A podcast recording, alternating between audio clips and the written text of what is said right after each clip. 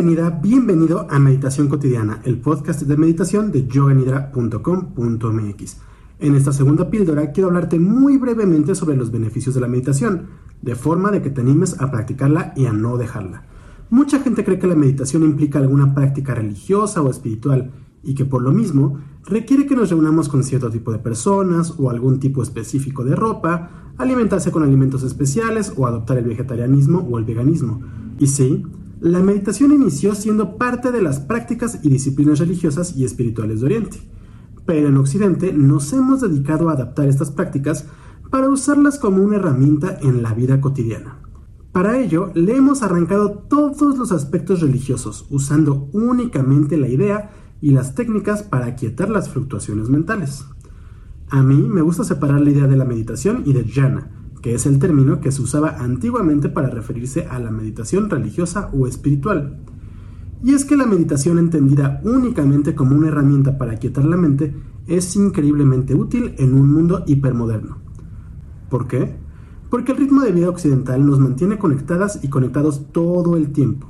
No importa la hora, podemos recibir correos o mensajes del trabajo, de nuestro jefe o nuestra jefa, y tenemos la costumbre de estarlos atendiendo a cualquier hora. Por si fuera poco, vivimos con prisa. Prisa por llegar al trabajo. Prisa por alcanzar las metas impuestas por nuestra sociedad o nuestros padres. Prisa por autorrealizarnos.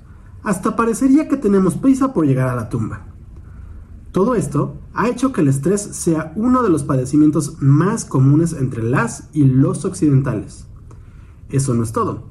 Ese estrés puede volverse crónico y derivar en un sinfín de malestares físicos y mentales entre los que se encuentran la ansiedad, debilidad del sistema inmunológico, obesidad, aumento de la presión, entre muchos otros. Ante esta pandemia de estrés, un gran número de personas se han acercado a la meditación para relajar la mente y reducir el estrés. Y en el camino han descubierto los demás beneficios de la meditación. Muchas personas aseguran que la meditación puede ayudarnos a prevenir y curar un sinfín de enfermedades como la litosis, el cáncer o el asma, entre muchas otras. Es más, han hecho estudios que demuestran que la meditación puede cambiar el pasado.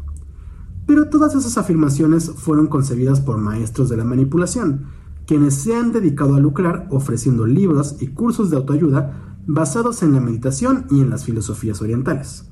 Y por lo mismo, no tienen ningún rigor científico verdadero. Pero aunque la meditación ha servido para engañar a las masas, esta disciplina también ha demostrado tener beneficios para la salud física y mental, beneficios 100% comprobados por la ciencia. Como ya lo hemos mencionado, la meditación consiste en aquietar las fluctuaciones mentales.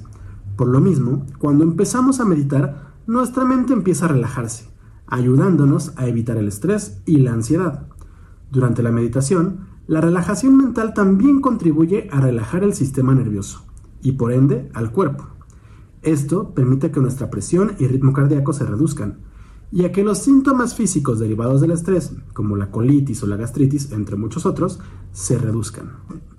Y si meditamos constantemente, eventualmente nuestra mente se mantendrá más calmada en el día a día, permitiendo que se controlen los malestares físicos del estrés.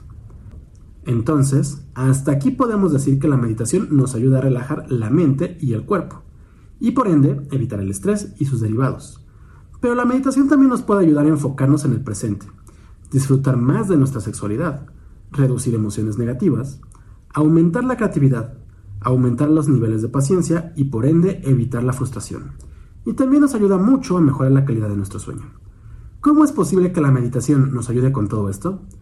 En los siguientes episodios retomaremos todo tipo de aspectos sobre la meditación, para que poco a poco vayas entendiendo cómo es que esta técnica nos brinda todos esos beneficios.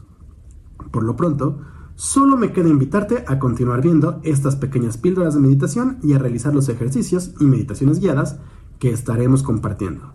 Recuerda que si quieres saber más sobre meditación, yoga y filosofía, puedes visitar nuestra página web www.yoganidra.com.mx o también puedes seguirnos en nuestras redes sociales.